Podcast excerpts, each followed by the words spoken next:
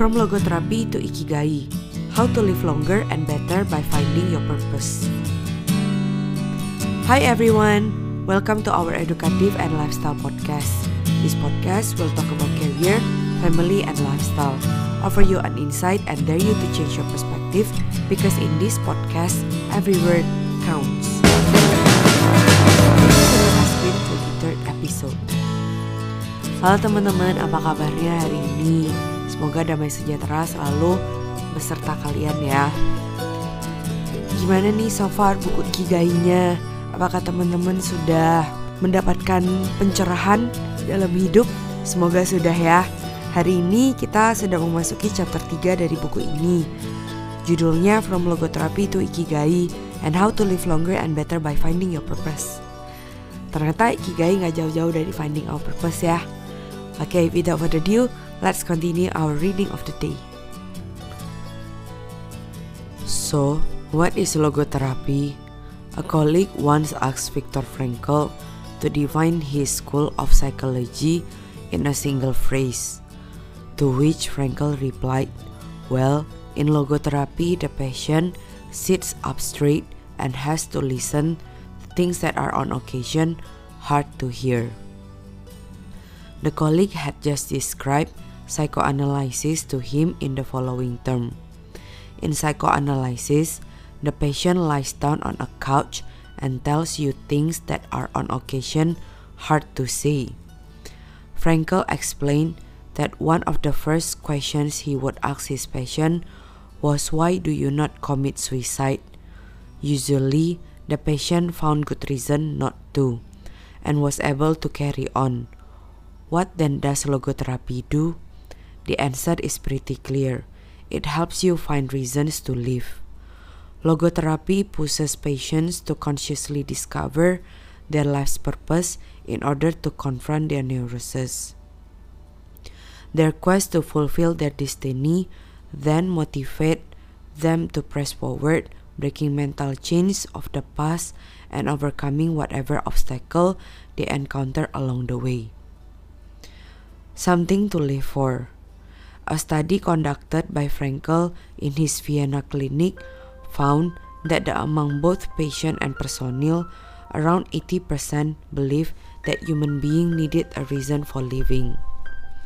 And around 60% felt that they had someone or something in their lives worth dying for. The search for meaning. The search for purpose became a personal driving force that allowed Frankel to achieve his goal. The process of logotherapy can be summarized in these five steps. A person feels empty, frustrated, or anxious at first, and then the therapist shows him that what he is feeling is the desire to have a meaningful life. And the next, the patient discovers his life's purpose at that particular point in time. And the fourth, of his own free will, the patient decides to accept or reject that destiny. And the fifth, this newfound passion for life helps him overcome obstacles and sorrows.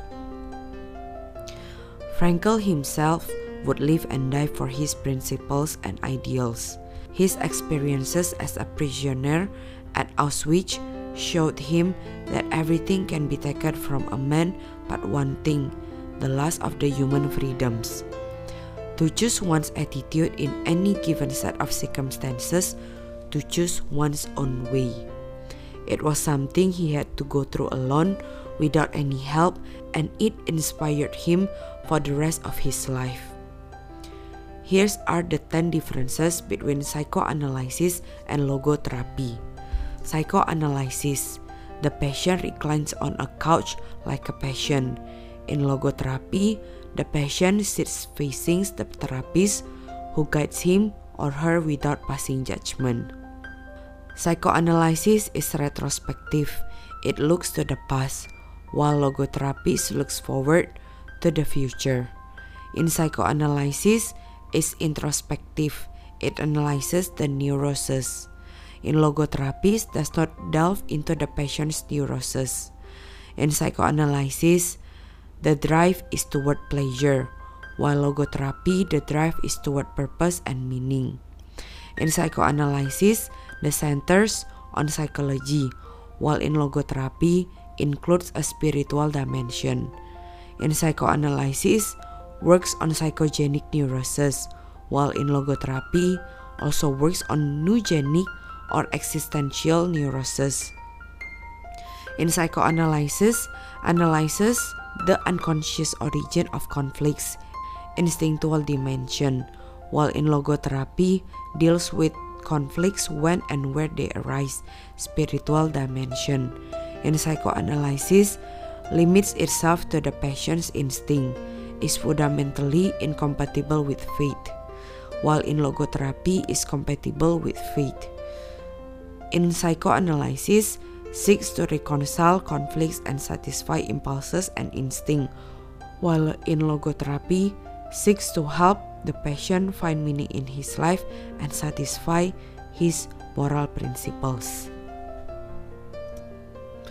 Jadi teman-teman ilmu mencari makna dalam kehidupan itu ada. Karena saya tuh pernah dulu dikatain sama temen-temen ketika saya menemukan karena waktu itu posisinya adalah saya cukup aktif dalam sebuah komunitas. Kemudian ketika saya berdoa di sana saya merasakan bahwa memang dalam kehidupan memang harus ada mencari meaning. Dalam kehidupan seseorang itu selalu ada maknanya dan percaya bahwa kita hidup itu untuk sesuatu karena waktu itu saya saya bukan dari kalangan psikologi dan saya hanya melalui spiritual dimension.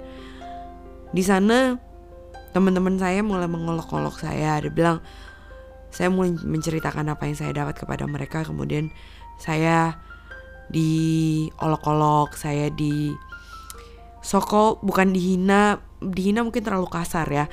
Tapi mungkin lebih di tease kali ya. Lebih seperti ah dia nih orang nih. Paling suka diomongin tentang purpose of life purpose of life. Yes I feel that. Yes I do believe in that. And it was so hard for me to fight my perspective. But then towards here uh, semakin ke sini rasa-rasanya purpose of life semakin digadang-gadang dan semakin digencarkan. Karena kehidupan yang millennials yang begitu cepat semuanya serba cepat dan semua serba instan. Dan jarang ada yang mau mampu menghargai sebuah proses. Dan sampai akhirnya mental health seperti depresi, anxiety, depression, bahkan rate of people bunuh diri itu semakin meningkat ya akhir-akhir ini.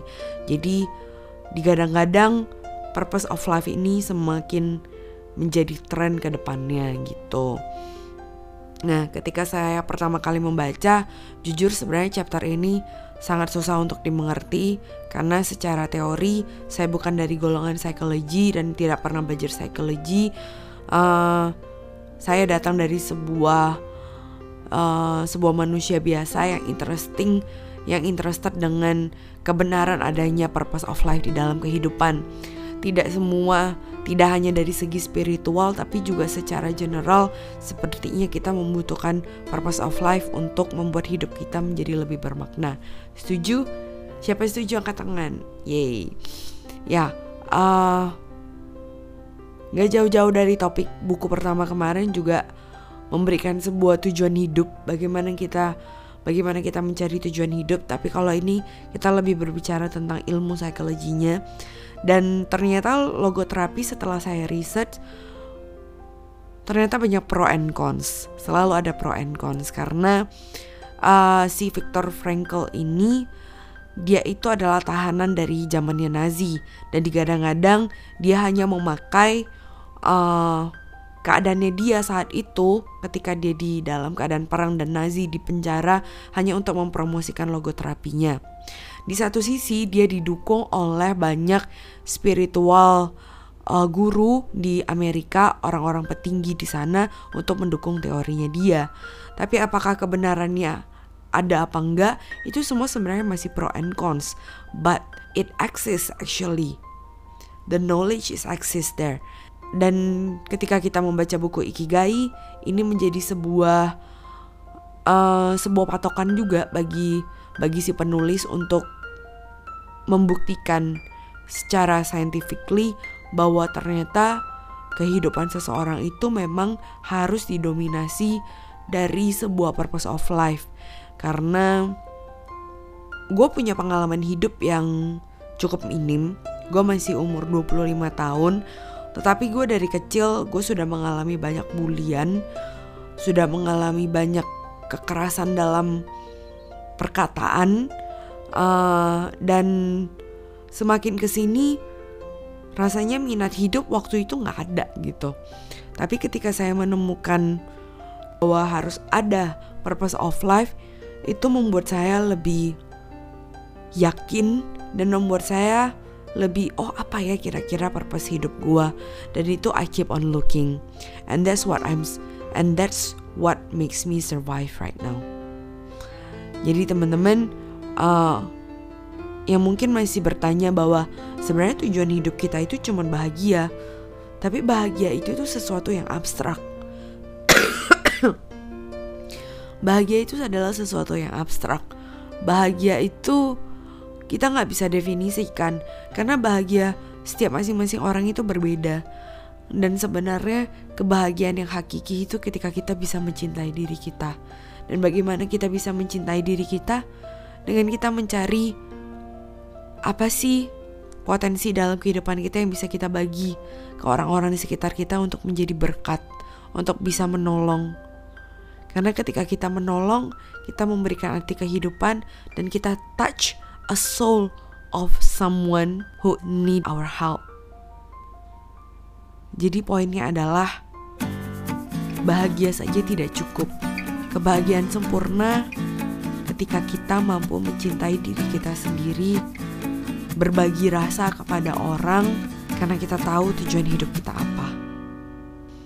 Oke, okay, gue Teresa, gue dari Little S Queen. Thank you so much for listening to this podcast and hopefully this podcast will help you to go through life positively and bring a new insight for your life.